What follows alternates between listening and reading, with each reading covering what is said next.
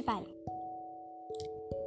आज मैं आपके साथ एक स्टोरी शेयर करूँगी, एक कहानी शेयर करूँगी, जिसको सुन के मेरा नज़रिया तो बदला है एंड आई एम श्योर इस कहानी को सुनने के बाद आपका नज़रिया भी बदल जाएगा। तो शुरू करते हैं आज की कहानी, जिसका टाइटल है नज़रिया।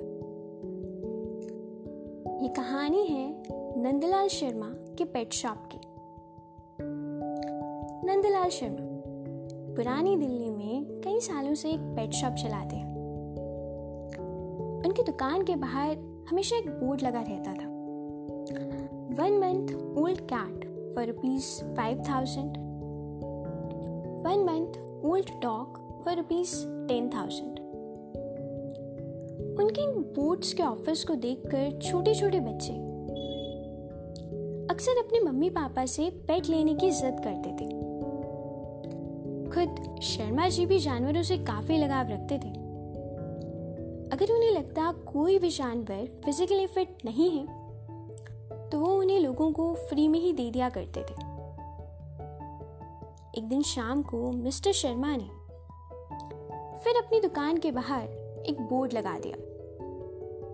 पपीज फॉर सेल अगले ही दिन बोर्ड देखकर आठ साल का एक छोटा सा बच्चा शर्मा जी की दुकान पर आ गया शर्मा जी ने पूछा, बेटा, कोई है साथ में या अकेले आए हो? बच्चा बोला, अंकल, मुझे खरीदना है ना पपी तो मैं चूज़ करूँगा उसे और उसे घर लेकर जाऊँगा। शर्मा जी के मन में एक सवाल आया कि क्या इसके पास पैसे होंगे? तभी बच्चे ने आगे से सवाल किया, अंकल एक पपी के कितने रुपीस होंगे? शर्मा जी बोले एट थाउज़ेंड रुपीज़ बच्चा बोला अंकल पप्पी दिखा दो तो। तभी शर्मा जी बोले, बेटा, उनको तो मेरी वाइफ अभी रूटीन चेकअप के लिए डॉक्टर के पास लेकर गई है। थोड़ी देर में वापस आ जाएगी। तो वो बच्चा साइड में रखे सोफे पर बैठकर इंतज़ार करने लगा। शर्मा जी भी खाली थे और बच्चे को भी खाली बैठा देखा तो फ्रिज में से एक कोल्ड ड्रिंक की बोतल निकाल कर बच्चे से पूछा, बेटा, नाम क्या है तुम्हारा? बच्चा बोला, अंकल आशीष। शर्मा जी बोले, आशीष, एक बात बताओ, पैसे कितने हैं तुम्हारे पास?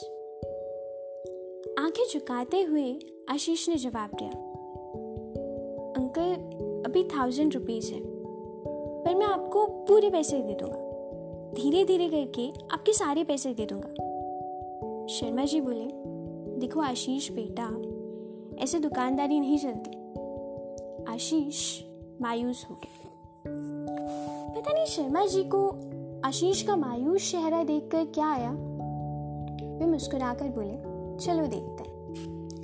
उतनी देर में शर्मा जी की मिसेस पाँच छोटे पपीज के साथ आती हैं। शर्मा जी कहते हैं बताओ आशीष, तुम्हें कौन सा पपी चाहिए इन पपीज में से आशीष की नज़र एक काले चितकबरे से पपी पर जाती है, जो लंगड़ा कर चल रहा था। आशीष कहता है, अंकल, मुझे ये लास्ट वाला चाहिए, ये व्हाइट और ब्लैक कलर में। शर्मा जी बोले, बेटा, इसको छोड़ो, कोई और देख लो। आशीष बोला, अंकल, मुझे यही चाहिए। शर्मा जी बोले आशीष बेटा, ये डॉगी तो मैं तुम्हें फ्री में ही दे दूँगा। ये लंगड़ा है, इसकी कोई वैल्यू नहीं। शर्मा जी की आँखों में देखते हुए आशीष ने जवाब दिया, अंकल, मुझे फ्री में नहीं चाहिए। इसकी भी उतनी ही वैल्यू है जितनी बाकी बाकी पपीज की। एट थाउज़ेंड रुपीज़ अभी थाउज़ेंड रुपीज़ है। बाकी सेवन थाउज़ेंड मैं धीरे धीरे करके दे दूँगा।